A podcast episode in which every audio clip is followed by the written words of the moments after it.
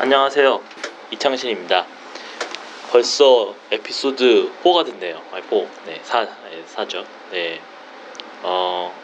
제가 시작한 게 3월 13일인데 벌써 오늘이 23일인가? 네, 벌써 10일이 지났습니다. 참 시간이 빨리 가네요.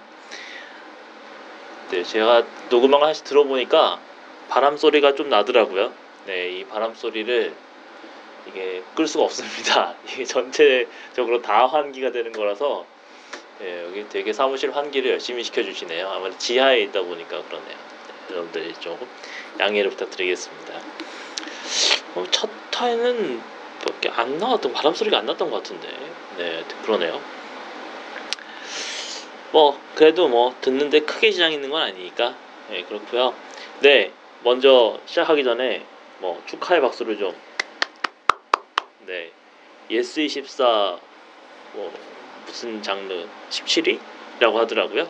네, 그래서 무척 감사드립니다. 네, 이 팟캐스트 때문에 잘 나갔는지 어쩐지 잘 모르겠는데, 영향이 있었을지는 모르겠는데, 아무튼 네, 들어주시는 분들께도 감사드리고, 네, 앞으로도 더 열심히 들어주시고 저도 열심히 하도록 하겠습니다. 그렇고요.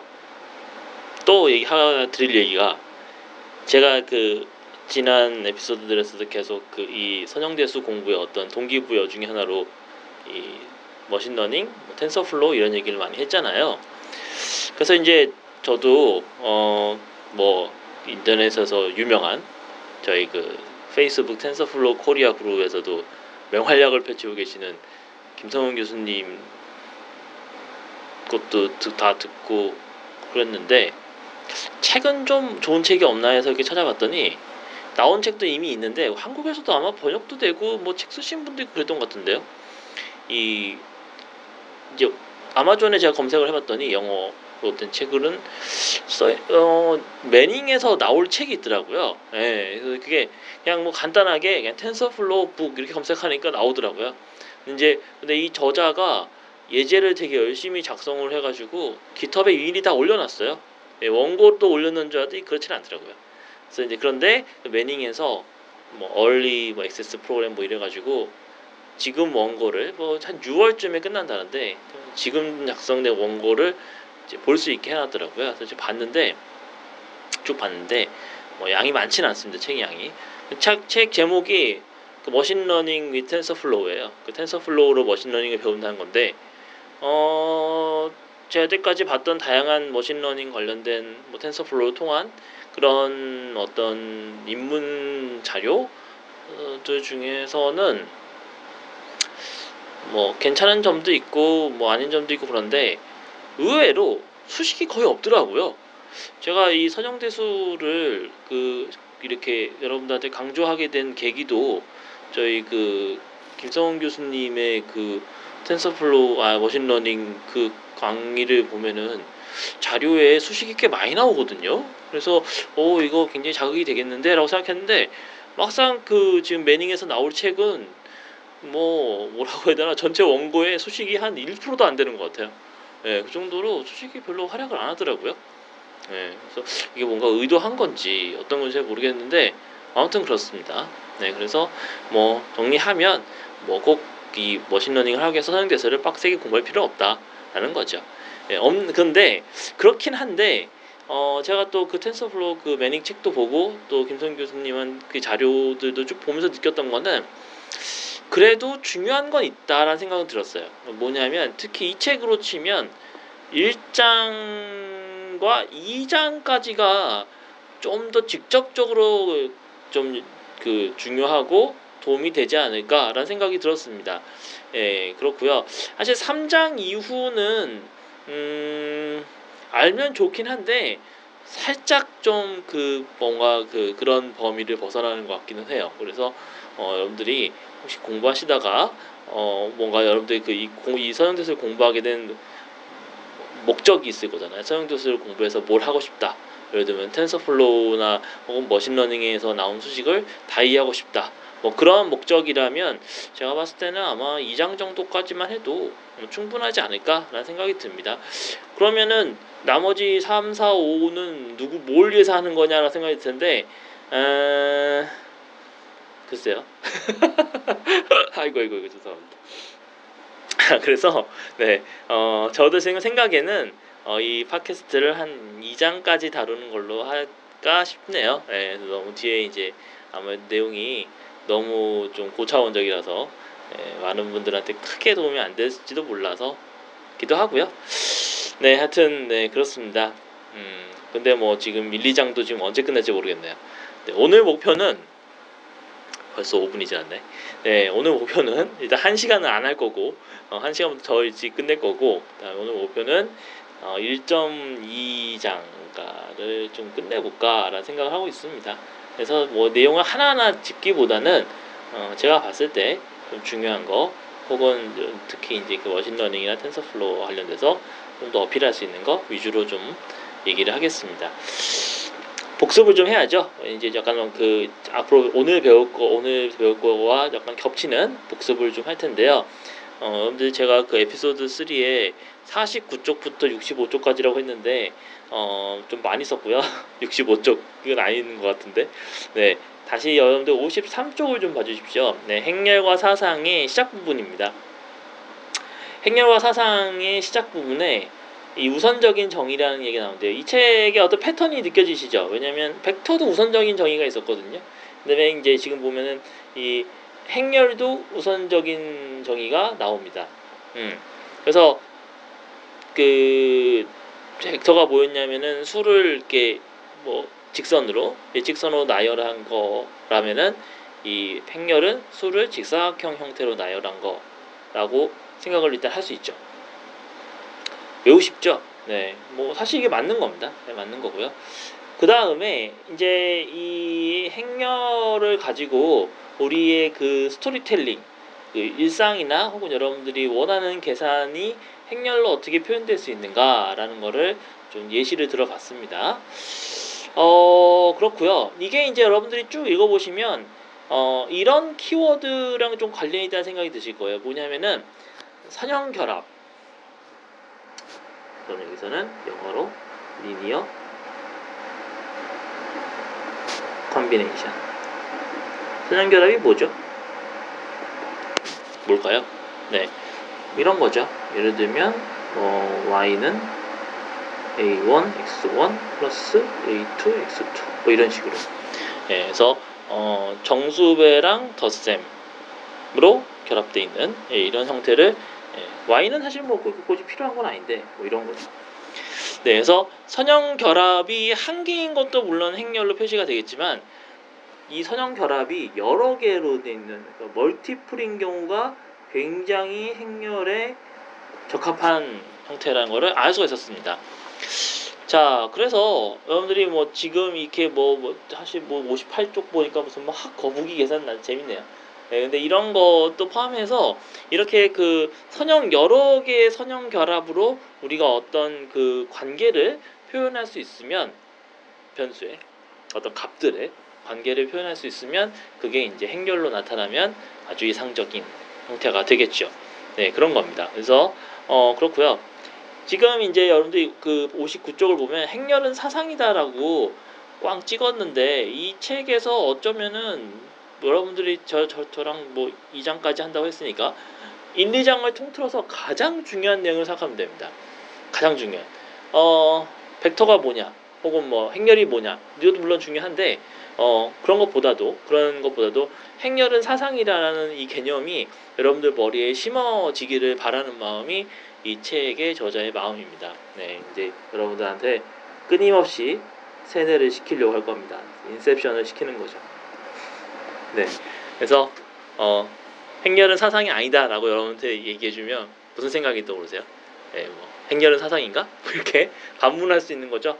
네, 사실 그렇게까지는 안 할 거고요. 그냥 행렬은 사상이다. 문제는 행렬은 그나마 조금 익숙한 편인데 특히 이제 요새는 문과 고등학생들이 행렬을 배우는지 안 배우는지 잘 모르겠는데 저희 때는 행렬을 배우긴 했었던 것 같아요. 변화는 안 배웠지. 근데 뭐 어쨌든 이제 뭐 꼭 이거 아니더라도 뭐 경영 관련된 수업이나 경제나 뭐 통계 이런 거 배우다 보면은 행렬이 나오니까, 행렬 자체가 이렇게 엄청나게 어려운 개념은 아니니까 여러분들이 뭐 이렇게 풀어 나갈 수 있는데, 사실 제가 지난 에피소드 때 참 걱정스러워서 강조를 많이 했던 게 사상이라는 말이 좀 쉬우려나 라는 생각이 많이 들었어요. 그래서 아, 이 사상이란 말이 이렇게 썩 쉬운 말이 아닌데, 특히 우리 일상적으로 쓰는 한자말도 아니고, 그래서 쏠사자의 이미지, 상상, 그 이미지를 의미하는, 그 이미지를 뭐 쏜다 뭐 이런 한자로는, 그런데 정확히는 이제 여기는 뭐 우리가 보통 얘기하는 그 대응, 뭐 매핑 영어로, 아니면 뭐 함수, 뭐 함수도 사실은 아주 틀린 말은 아니죠. 네, 함수라고 생각해도 되고요. 그래서 이제 뭔가 어떤 값이 다른 값으로 대응되는 거를 우리가 생각하면 좋습니다. 자, 다시 한번, 중요하니까 사상은 어떤 값이 다른 값으로 이렇게 대응되는 거, 네, 뭐 바뀌는 거, 뭐 변환되는 거, 뭐 함수가 x에서 y로 이렇게 나오잖아요. 그런 거라고 좀 더 포괄적으로 받아들여 주시기 바랍니다. 왜 함수란 말을 안 쓰냐, 왜 대응이란 말을 안 쓰냐 이렇게 할 수도 있는데요. 사실 사상이라는 말이 좀 더 포괄적으로 생각을 해요. 네, 뭐 함수랑 사상이랑 뭐가 다르냐 뭐 이런 얘기도 이제 종종 하는데, 뭐 이렇게 엄밀하게 따져 들어가면은 뭐 할 수 있습니다. 근데 이제 여기서는 뭐 그런 것보다는 중요한 거는 어쨌든 그 대응 관계를 나타내는 게 행렬이다라고 생각을 해주시면 좋을 것 같아요. 이게 사실은 여러분들 그 제가 또 얘기하는 머신러닝 텐서플로우에서도 상당히 중요한 가치를 가집니다. 네, 그래서 이제 여러분들이 그 머신러닝 이제 이렇게 쭉 듣다 보면은 어떤 값이 이제 다른 값으로 이렇게 그 대응이 되잖아요. 그래서 뭐가 들어오면 뭐가 나오는 거, 이런 형태. 그래서 그 형태, 그러니까 인풋 아웃풋 이렇게 얘기하죠. 네, 이런 것도, 그러니까 인풋 아웃풋 대응할 때, 그게 인풋 하는 게 보통 우리가 이제 벡터라고 해서 이미 배웠잖아요. 값이 한 개가 아니고 여러 개가 이제 줄지어서 한 줄 이렇게 몇 차원인가에 따라 다르겠지만, 그게 이제 인풋으로 통으로 들어오면 아웃풋이 그냥 딸랑한 값으로 딱 하나 나오면냐 뭐 그것도 그렇겠지만, 그렇지 않은 경우도 있을 테고, 뭐 꼭 값이 뭐 차원이 한 개 1이냐 뭐냐 상관없이 인풋 자체가 이미 차원이 높기 때문에, 다차원이기 때문에 그 다차원 인풋을 에 대한 관계를 묘사하려면, 어떤 대응 관계를 묘사하려면 이렇게 숫자 하나 갖고는 뭐 당연히 불가능하겠죠, 그죠? 네, 그래서 바로 여기 이런 데서 행렬이 활약을 펼치게 됩니다. 필수적이라고 봐야겠죠. 자, 그렇고요. 여러분들 그 60쪽에 애니메이션 코드가 나오다 보니까 여러분들이 한번 이제 한번 해볼까? 물론 맨 앞에 영장 뭐 있잖아요. 이렇게 한번 쫙 정리해 준대. 거기서도 이미 나왔긴 하지만 거기서 그냥 넘어가고, 약간 본문 같지 않으니까 본문에 와서 이제 여기 와서 이제 실행을 해보실 수 있는데, 제가 이제 그 독자 질문 하나 받은 것 중에 윈도우스에서 다 깔았는데 뭐 루비도 깔고 그누플롯도 깔고 했는데 똑같이 치니까 지금 명령어가 이렇잖아요. 60페이지 중간에 보면은 루비 MAT 애님 RB 그 막대기하고 그누플롯 이렇게 해서 하는데, 그 그누플롯을 찾을 수 없다고 하면서 실행이 안 되는 경우가 있다네요. 저도 윈도우스에서 설치 다 하고 해봤는데, 제가 그냥 기억하기로는 그누플롯이 환경변수, 그 실행 환경변수, 저부터 일명 패스라고 부르는 거기에 잡혀 있어야 돼요. 네, 보통 깔면 이제 잡히면 다행인데, 깔고 나서 잘 안 잡힌 경우도 있을 수 있죠. 그런 경우일 때 제어판에 고급에 들어가서 거기서 이렇게 그 환경변수 이렇게 설정하는 데 가서 패스 PATH 그거 값에 여러분들이 그 그누플롯을 깐 곳에 그 그누플롯 EXE 파일이 있는 경로를 추가를 해주시는 게 좋습니다. 네, 뭐 맥이나 뭐 리눅스에서는 뭐 좀 비슷한 상황이 있을 수도 있죠 또. 자, 그렇고요.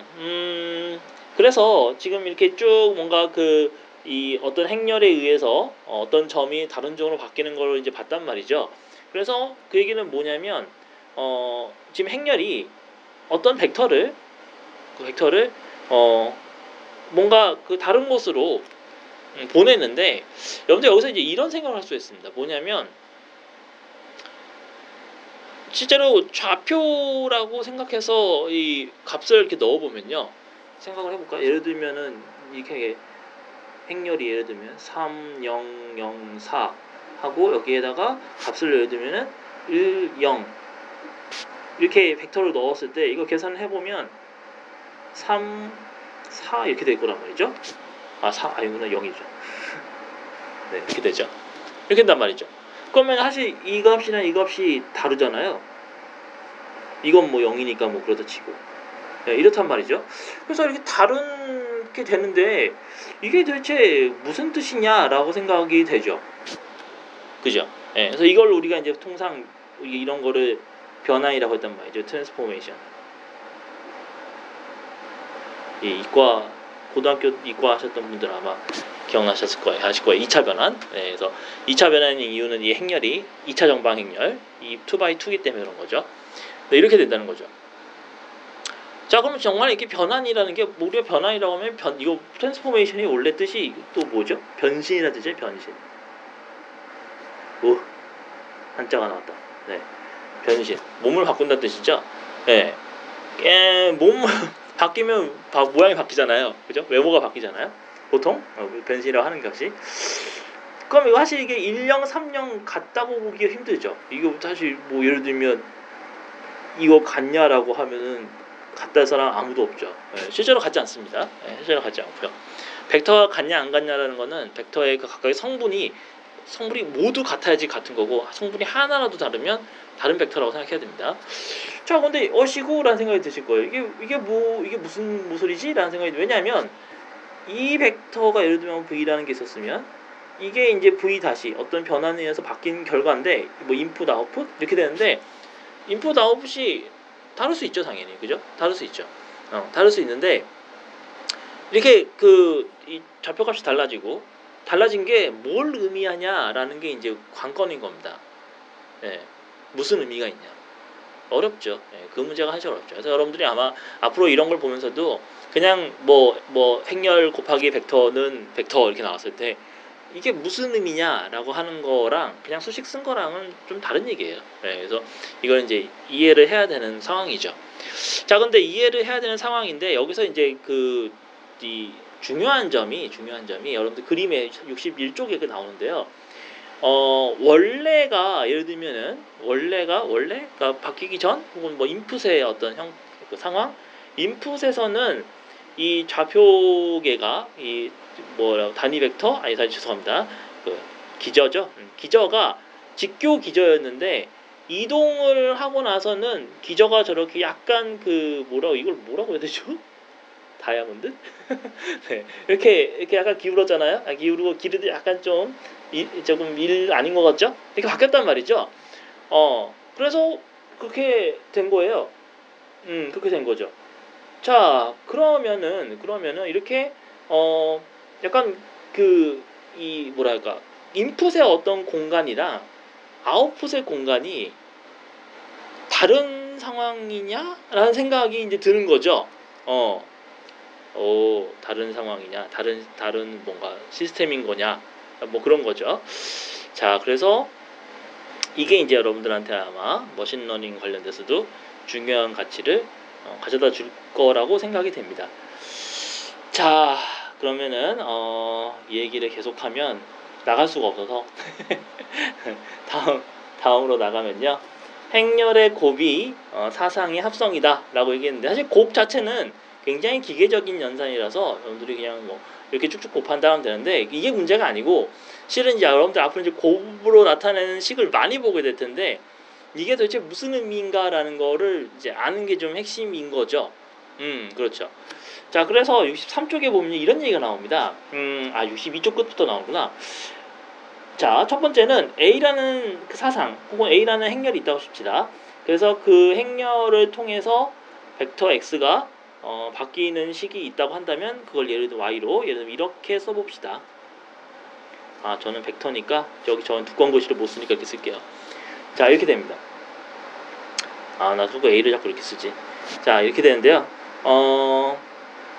그 다음에 이 y에다가 b라는 행렬을 또 적용을 하면 곱하면 그때는 Z라는 벡터가 된다고 합시다. 제가 이렇게 보니까 약간 이어서 쓰는 느낌이죠.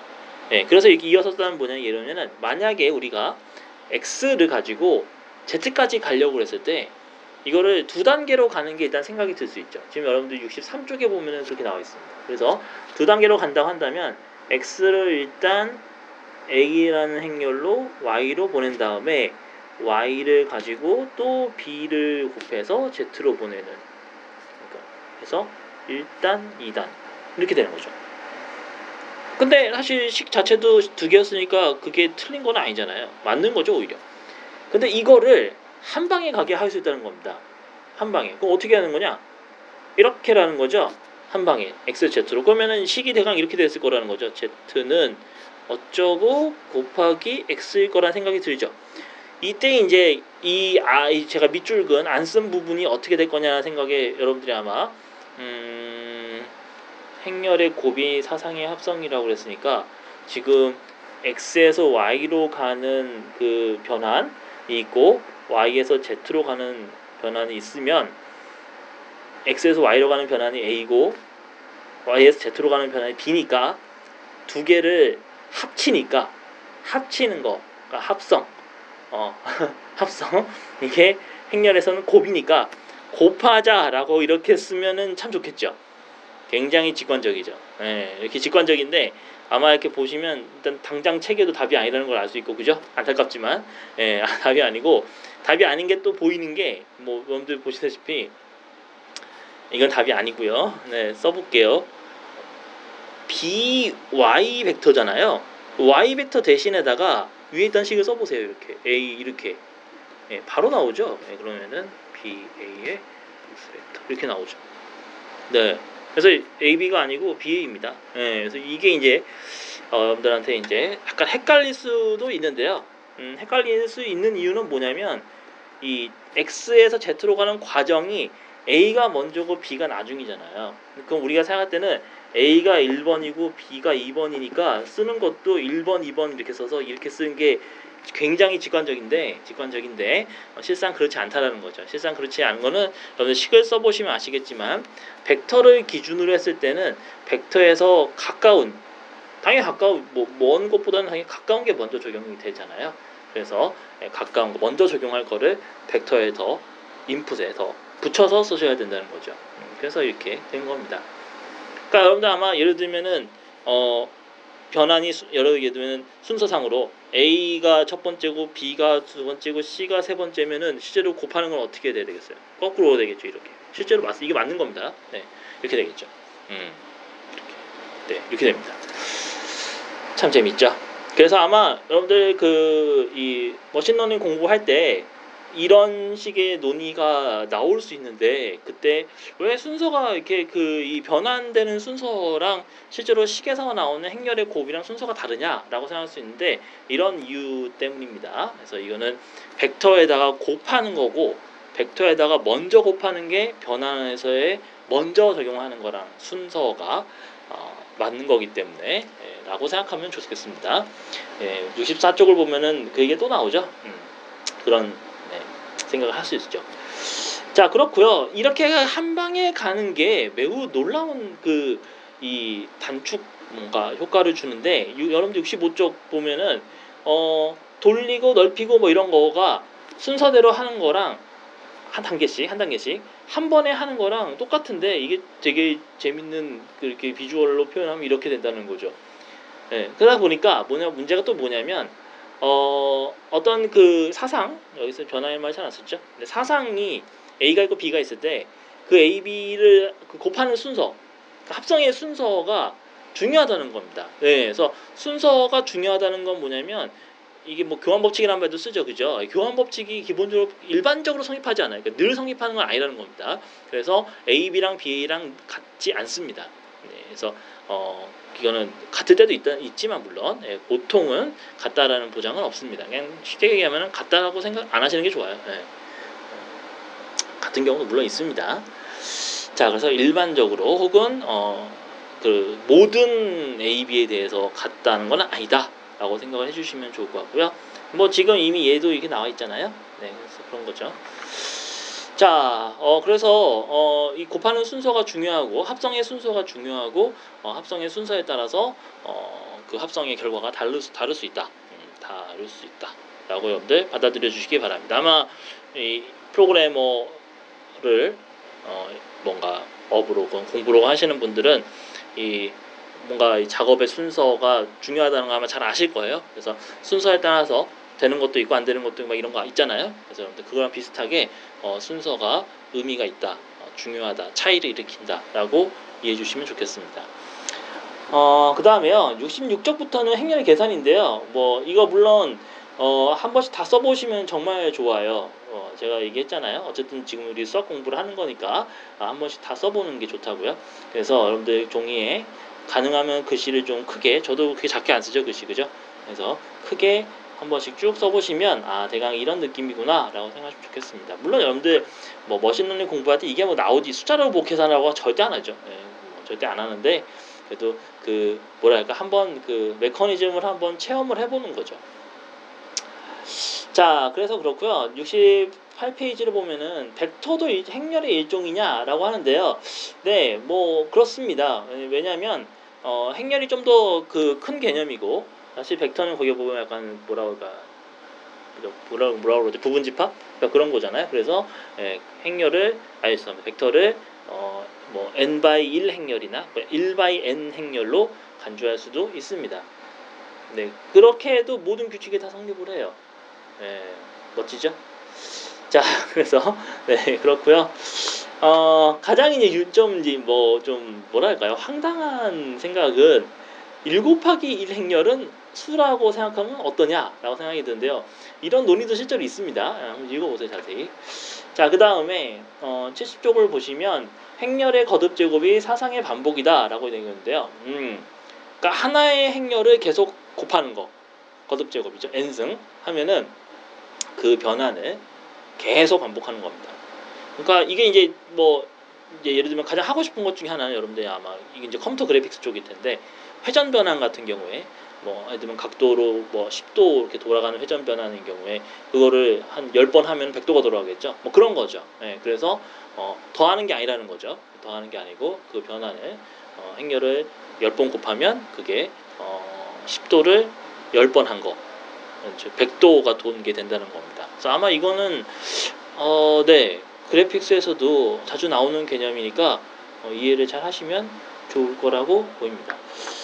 자, 그 다음에요. 72쪽을 보시면 영행렬, 단위행렬, 대각행렬 나오는데요. 뭐 너무 직관적이에요. 네, 영행렬은 다 0인 거고요. 영행렬은 무시무시하죠. 거의 블랙홀이죠. 뭘 곱해도 다 0만 나오는, 어떤 벡터가 들이대도 0만 나오는. 이렇게 필요할까 싶을 텐데 네, 뭐 다 필요하니까 나오겠죠. 자, 그래서 네, 기호, 이게 기호가 숫자 0인지 알파벳 5인지 헷갈릴 수 있는데, 뭐 모양만 봐도 길쭉하지 않으니까 알파벳이라는 걸로 생각하실 수 있겠죠. 네, 0벡터도 약간 그럴 때가 있어요. 0벡터는 숫자 0으로 쓰는 사람도 있고요, 영어 5로 쓰는 사람도 있고, 뭐 그래요. 저는 그냥 뭐 그렇게 구분 안 할 것 같은데 아마 이렇게 쓰지 않을까 싶은데요. 그렇고요. 그 다음에 단위 행렬은요, 여기 있나? 뒤에나? 아, 뒤에 나오죠? 네, 74쪽. 그 대각선. 근데 이 대각선이요, 두 종류가 있잖아요, 그죠? 이렇게 그 역전하는 대각선하고, 그러니까 왼쪽 위에서 내려오는 대각선하고 오른쪽 위에서 내려오는 대각선인데, 사실 행렬에서는 오른쪽 위에서 내려오는 대각선은 의미가 별로 없습니다. 여기 교재에서도 그런 얘기 나와요. 근데 없고요. 예, 기본적으로 예, 그 왼쪽 위에서 이렇게 내려오는 대각선이 다 1인 거, 예, 그거의 성분이 모두 다 1인 거를 우리가 단위행렬이라고 부릅니다. 보통 영어 대문자 I로 씁니다. 네, 아까 그 영행렬은 대문자 I 뭐죠? O였나? 네, 그렇죠. 이거를 제가 또 학교 다닐 때는 I로 쓰는 경우도 E라고 쓰는 경우도 있었어요. 이건 대문자 E입니다. 그래서 네, 근데 뭐 이게 중요한 거 아니니까 그냥 그때그때 거기 정에 따라서 해주시면 될 것 같아요. 그 다음에 75쪽에 보면 대각행렬이 있죠. 대각행렬은 그냥 그 대각 성분이 1이 아니고 그냥 다양한 거고요. 그거를 이제 줄여서 다이아고널의 그 줄임말인 G까지만 씁니다. 그리고 대각 성분만 늘려서 쓰기도 돼요. 네, 이렇게 써도 뭐 이렇게 써도 되겠죠. 네, 이렇게 쓸 수 있습니다. 아마 이 책에서 자주 나오고요. 여러분들 아마 뭐 머신러닝 공부하면서는 뭐 그렇게 자주 안 볼 수도 있어요, 이런 식은. 네, 뭔데 사실 이게 좀 난감하죠. 왜냐면은 이런 거가 뭐 예를 들면 여러분들이 이게 프로그래밍 하다가 무슨 문제가 생기면 그 문제를 키워드 삼아서 이제 검색하면은 문제가 좀 그 답이 좀 찾을 수 있잖아요. 구글이나 뭐 스택 오버플로우나 이런 데서. 근데 이제 여러분들 이런 키워드가 대체로 영어 단어일 가능성이 높단 말이죠. API 뭐 복붙을 좀 한다든지 뭐 그런 건데, 이놈의 소식은 이걸 무슨 어떻게 써봤자 좀 힘들잖아요. 뭐 이나 그나마 뭐 다이하고 이런 건 다 영어니까 그냥 적당히 치면 나오겠지만, 완전 이상한 기호로 돼 있는 건 이게 뭐 기호가 뭔 뜻이지? 그러면 참 검색하기 어려울 거예요. 아직까지 그런 게 안 나와서 그런데 그런 거는 앞으로 좀 여러분들이 아마 좀 따로 공부를 하셔야 될 수도 있습니다. 예, 다이아고날은 그 정도는 아니죠. 네, 어쨌든 네 이런 거고요. 그 다음에 79쪽 네 역행열이 나옵니다. 역행열. 역행열 매우 중요하죠. 역행열은요, 여러분들 역이라는 말을 쓰는 경우가 있나요? 많죠. 네, 역. 특히 이제 기억이 잘 안 보이는데 역수라는 말이 있었어요. 역수. 한글로. 역수가 뭔지 기억나세요? 그러니까 원래 어떤 숫자가 있을 때 그 역수라는 게 있어서 그 역수를 연산을 하면 그 0이나 1이 나오는 그런 거거든요. 네, 그래서 아이고 그 뭐였지? 단위원인가? 항등원인가? 항등원이었던 것 같아요. 네, 맞아. 그래서 그걸 역원이라고 하고 뭐 역수 뭐 이런 얘기 나오거든요. 그래서 그래서 여기 보면은 어떤 정방 행렬에 대해서 역사상에 대응하는 행렬을 A 역행렬이라고 한다라고 합니다. 일단 역행렬의 그 정의는 일단 첫 번째 가정이 뭐냐면요, A라는 행렬이 정방 행렬인 경우에만 가능합니다. 스퀘어 매트릭스인 경우만 가능하고요. 그 따라서 정방 행렬이 아닌 행렬에는 역행렬이 없습니다. 네, 그런 개념은 없습니다. 그 다음에 역사상이라고 그러는데 역사상이 뭐냐라는 생각이 들 거예요. 그래서 이게 이제 인버스 매핑 뭐 이런 건데, 이게 뭐냐면 말 그대로 뒤집어 주는 겁니다. 그러니까 지금 교재 넘겨야겠다. 제가 이거 스탑 안 누르고 계속 넘어가도 될까요? 한번 오늘 한번 과감하게 도전을 어쩌려나. 네, 해보겠습니다. 제가 종이 넘겼어요. 네, 오늘 뭐 팟캐스트 들으신 분들은 관련이 없겠지만 지난번에 펜캐스트 펜이 배터리가 없는 바람에 망했죠. 오늘은 완충해서 왔습니다. 그래서 지금 한 장을 넘겼고요. 뭐냐면 기본적으로 여러분들이 이제 A라는 어떤 그 사상 행렬 있으면 A에다가 벡터 X를 곱하면 Y 벡터가 되는 이런 거잖아요. 자, 근데 이거의 이제 이 인버스 여기 뭐냐라고 한다면 뭐냐면 어떤 행렬이 있어서 그게 만약에 B라는 게 있으면 B라는 거에 Y라는 벡터를 적용을 하면 이때 그 Y예요. 네, 그 Y예요. 위에 있는 그 Y예요. 반대로 자신을 보냈던 원조 X가 튀어나오는 겁니다. 이거 이 B를 이제 A의 역행렬이라고 하는 거죠. 네, 그래서 보통은 이 B를 B라고 쓰지 않고 B를 보통은 A의 마이너스 1승처럼 보이죠? 마이너스 1승이라는 건 아닙니다. 네, 다 역행렬 혹은 인버스 이렇게 불러야 됩니다. 자, 이렇게 됩니다. 이게 생각만으로도 굉장히 중요하게 느껴지시죠? 네, 그렇죠. 그래서 X가 이렇게 지금 다음 장 80쪽에 이렇게 그려져 있어요.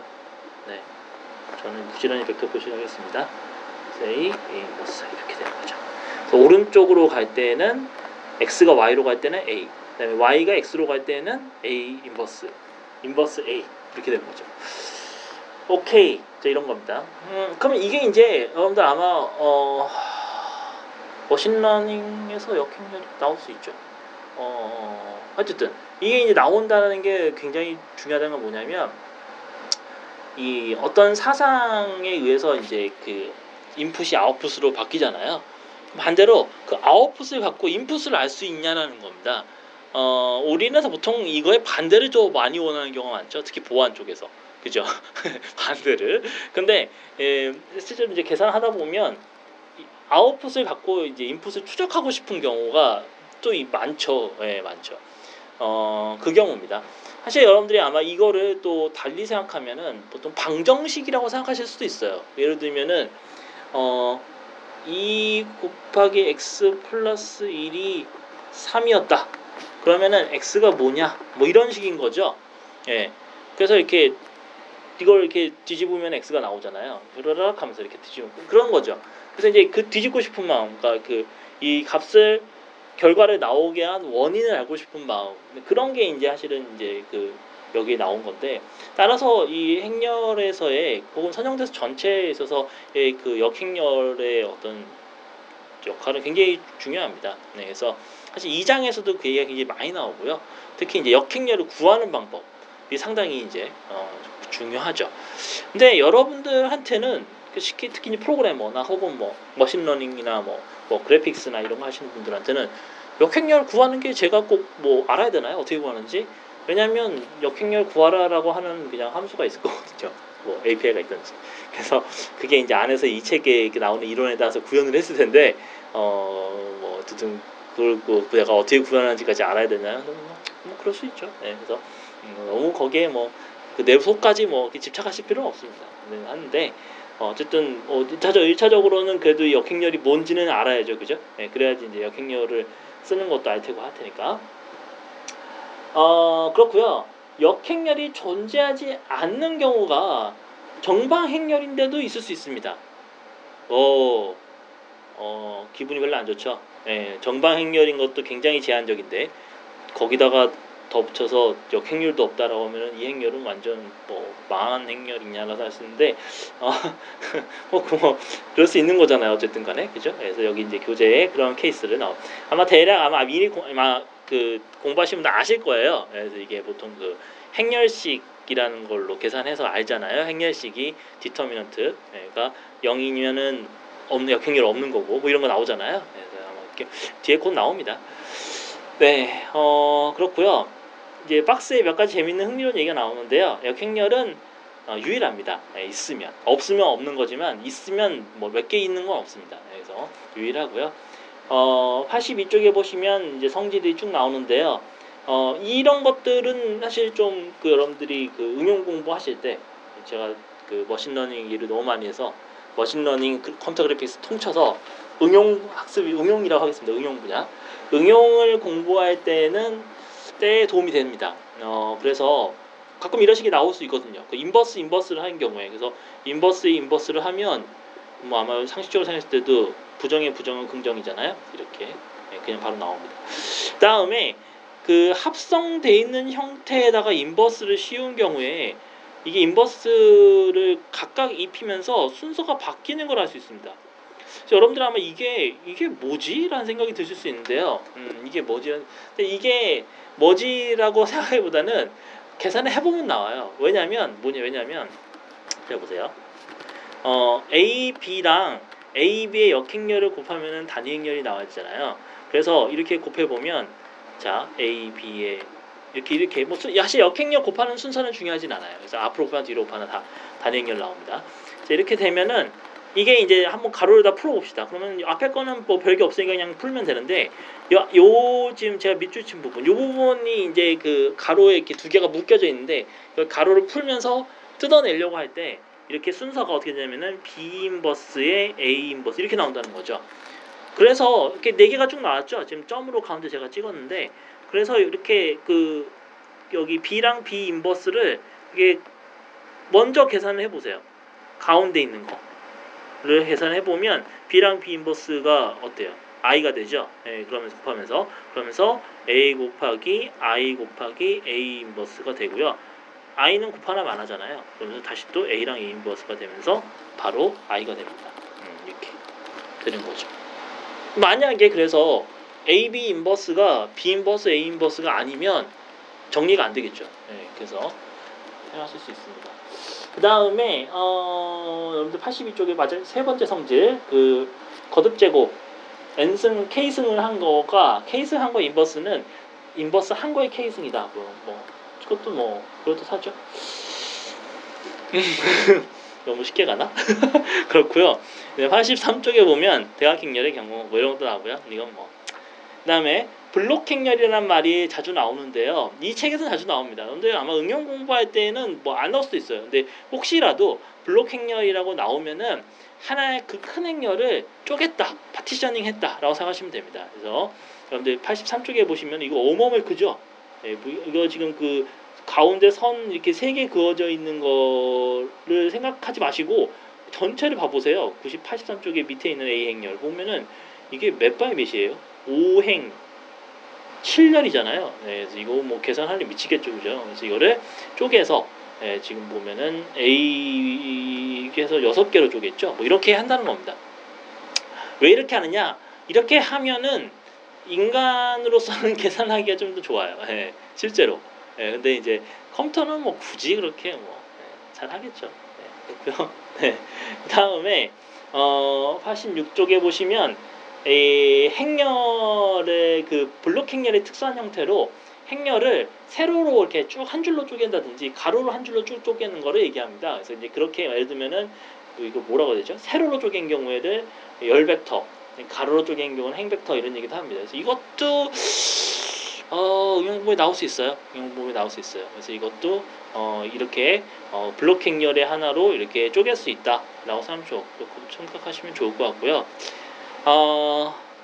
다만 이게 이제 그 여러분들 이제 아무래도 응용 공부를 하실 때 원서를 그러니까 영어로 된 걸 보실 가능성도 높기 때문에 지금 열 벡터면은 컬럼이죠. 컬럼 벡터고 행 벡터는 로우 벡터잖아요. 네, 이렇게 된단 말이에요. 그래서 이렇게 하실 수 있어요. 이제 식이 나오는데 공부하다가 식이 나오는데 A는 이렇게 해놓고 일단은 이렇게 써줍니다. A1 1이었을까요? 그 다음에 A1, 2 이 첨자는 앞에 게 행이고 뒤에 계열이에요. 자 이렇게 썼고 A1, A2, A3 이렇게 썼는데 갑자기 이렇게 해놓고 여기서 갑자기 이렇게 A 가로 쳐놓고 이건 뭐예요? 아 A1 화살표 A2 화살표 A3 화살표 이렇게 쓰는 경우가 있다는 겁니다. 이게 뭐야 갑자기 이렇게 나오죠?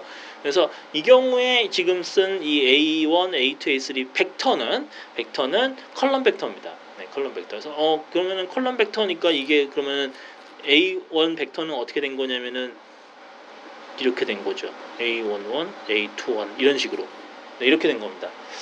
아 이런 거 네 역시 이렇게 식이 나오면 이렇게 이해할 수 있다 라고 생각하시면 좋을 것 같습니다. 이게 컬럼 벡터인지 로우 벡터인지 어떻게 하냐고 생각하실 수 있는데요. 로우 벡터는 이렇게 쓰질 않죠. 여러분들 지금 교재에도 나왔다시피 로우 벡터는 반대로 이렇게 써야겠죠. B로 썼나? 이렇게 썼까요? 네, 헷갈리면 여러분들이 B1, B2 개수가 2개죠? 네 이렇게 쓰죠. 그래서 여기는 지금 컬럼이 3개니까 벡터가 3개가 나와야 되고요. 네, 그 로우가 열 벡터는 또 열이 2개니까 열 벡터가 2개가 나와야겠죠. 이렇게 여러분들 개수를 보고 방향을 보고 여러분들이 알 수가 있습니다. 자 그렇고요. 네 89쪽에 보면은 뭐 엄청 뭐 대단한 얘기가 나와요. 네. 그 다음에 91쪽에 보면은 좌표 변환과 행렬이라는 얘기가 나옵니다. 네, 좌표 변환 행렬 나오면서 뭐 비유도 되게 많이 나오고요, 수식도 많이 나오고 하는데요. 좌표 변환을 행렬로 쓰면은 뭐 이렇게 나온다라는 얘기가 나옵니다. 그래서 이러면서 이 좌표 변환 얘기가 되게 한참 나와요. 한참 나오는데 여러분이 아마 좌표 변환이라는 게 일상적으로 그렇게 뭔가 자주 하는 일이 아니 이렇게 좌표 변환을 꼭 해야 되나 뭐 이런 걸 수도 있고 하다 보니까 오히려 이렇게 좌표 변환의 어떤 그 식 자체를 이렇게 늘려 쓰는 것 혹은 선형 결합 이렇게 쓰는 것 자체보다는 이 좌표 결합이 아니죠 좌표 변환 혹은 이 변환이 무엇을 의미하는가를 파악하는 게 더 중요할 걸로 보여요. 네, 그래서 근데 뭐 일단 책을 다 읽고 뭐 당연히 뭐 이렇게 뭔가 엄청나게 어려운 내용이 아니다 보니까 근데 읽으면 다 이해할 수 있는데 제가 이제 바라는 거는 여러분들이 나중에 이제 그 다른 응용 공부하시면서 이런 게 나올 때 좀 더 잘 이해할 수 있으면 하는 생각이어서 저도 앞으로 공부하면서 이런 게 나오면 얘를 좀 들어보도록 하겠습니다. 지금은 그냥 기계적으로 기술적으로 이런 거다라고 생각해도 무리가 별로 없습니다. 자 그렇고요. 제가 아마 다음 에피소드쯤에는 뭔가 얘를 들고 나올 것 같죠? 네, 그래서 네, 그렇고요. 그다음에 전치행렬 이미 우리 그 트랜스포즈 벡터 배웠잖아요. 그래서 이렇게 그 행렬 그 뒤집어주는 거. 네, 그래서 그것도 행렬도 마찬가지로 트랜스포즈가 있습니다. 네, 그렇고요. 뭐 101 쪽에 보면은 크기에 집착하라 뭐 이런 얘기도 나오고 모의시험도 나오고 하는데 잘 풀어보시고요. 네. 그래서 드디어 이제 행렬식과 확대율까지 전까지 왔습니다. 104쪽까지 왔습니다. 네. 와, 대단한데? 네, 이랬고요. 대략 제가 한 50분 할 생각이었기 때문에 한 5분 정도 남아서 여러분들 제가 그 뭐죠? 좌표 변환을 행렬로 쓰다라는 부분은 제가 자세히 언급을 안 했는데 이 부분은 여러분들한테 일단은 이미 이 얘기가 제가 지금 하는 얘기가 다 책이 있다는 가정으로 얘기하는 거니까 책을 잘 꼼꼼히 읽어보시고 음미를 하시고 나서 다음 에피소드 때 뭐 거의 공약인데 이거 지금 큰일인데 좋은 예가 없으면 어떡하지? 네, 어쨌든 네, 제가 다음 에피소드 때 한번 더 의미 있는 예로 여러분들하고 말씀을 드려보면 좋을 것 같아요. 저는 가능하면은 지금 머신러닝 중에서 예제를 찾아봤으면 좋겠는데 없을 수도 있어요. 예, 그러면 뭐 다른 데서라도 찾아야죠. 그렇고요. 사실은 이게 이제 그 기하학적, 즉 도형적으로 여러분들이 이제 생각했을 때는 뭐 회전이나 뭐 평행 이동이나 뭐 확대 축소 뭐 이런 것들이 나오면 되게 쉽습니다, 사실은. 그러면은 이미 그 고등학교 때 이과에서 2차원 변환을 배우신 분들은 그게 바로 이거거든요. 그죠? 그래서 좌표 변환이라서 뭐 이렇게 뭐 대단한 내용이 아니에요. 괜히 93쪽에 뭐 수지선이 어쩌고 이렇게 나오면은 더 헷갈리죠. 근데 이제 그런 건데 이제 그런 수준이 아니고 사실은 이게 그 기저가 변환됐다라고 이해하는 게 그게 뭔가라는 거죠. 왜냐하면 사실 고등학교 때는 기저는 안 나오거든요. 기저가 나오나? 기저는 안 나올 것 같은데요. 그래서 안 나올 것 같은데 그래서 이 기저가 바뀐다라는 게 사실 그 좀 여러분들 아마 좀 이해하기가 좀 쉽지 않은 내용일 수도 있을 것 같아요. 예, 이걸 이제 그 기저가 바뀐다라는 거를 기하학적으로 혹은 시각적으로 묘사하려고 노력을 많이 하잖아요. 하는데 뭐 단적으로 예를 들면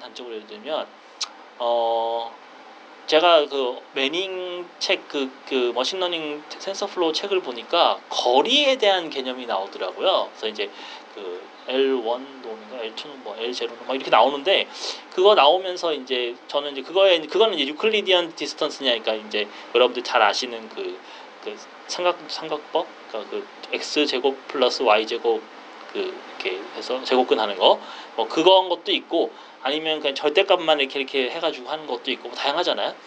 근데 이제 그런 거를 떠나서 예를 들면 이런 거죠. 이제 한국에서는 거리를 킬로미터를 쓰잖아요. 근데 이제 미국에서는 거리를 마일을 씁니다. 그래서 정말 그 차 몰 때 참 신기한데 다행히 또 제가 타는 차는 그 킬로미터랑 마일이랑 같이 나와요. 속도가. 예를 들면 이제 시속으로 나오겠죠. 시속으로 보통 여기 고속도로가 65마일이에요. 그 뭐라죠? 한계? 근데 근데 한국은 보통 100km잖아요. 근데 이제 65가 정확히 막 킬로미터를 하면 110쯤 돼요. 대략. 그래서 이게 사실 속도는 같은 거 아니에요? 기본적으로? 그죠? 같은 속도로 가는 건데 냉정하게 얘기하면 속도를 표시하는 방법에 따라서 65마일일 수도 있고 110km일 수도 있는 거죠. 그런 겁니다, 지금. 그래서 그러니까 이제 여기서 기저를 들이대면 단위일 수도 있고. 그래서 이제 뭐 기저라고 얘기하면 우겨서 그러면 예를 들면 한국에서의 그 킬로미터 기저, 미터법 기저로는 그게 110인데 그게 이제 그 마일 미국 기저로 오면은 그게 65가 되는 거죠. 그래서 이게 그 좌표값이 여기서는 110, 다른 데서는 65 이렇게 다르다는 거죠. 그렇다고 그게 벡터가 다른 거냐라고 한다면 지금 아까 얘기했던 것처럼 속도는 같은 거거든요, 사실은. 예, 그래서 좀 그 이 얘기를 하는 겁니다. 그래서 사실 여러분들이 그 보는 93쪽의 얘기랑 그런 것들도 기본적으로 같은 벡터인데 그 벡터를 표현하는 방법을 다르게 하는 과정이다라고 이해를 할 수도 있을 겁니다. 이제 좀 됐네. 자, 그래서 다음 에피소드 때 더 흥미로운 예로 여러분들하고 얘기를 한 다음에 행렬식을 얘기를 하고 행렬식을 얘기를 다 하면 이제 1장이 끝날 것 같은데 행렬식이 엄청 길어요. 네, 지금 여기 100쪽이 드디어 넘었는데 어우 행렬식이 몇 쪽이 도대체 30쪽이 넘네. 그래서 그렇구요. 네, 아무튼 디터미넌트 기대해 주시고요. 네, 다음 에피소드 때 뵙겠습니다. 네, 수고 많이 하셨습니다.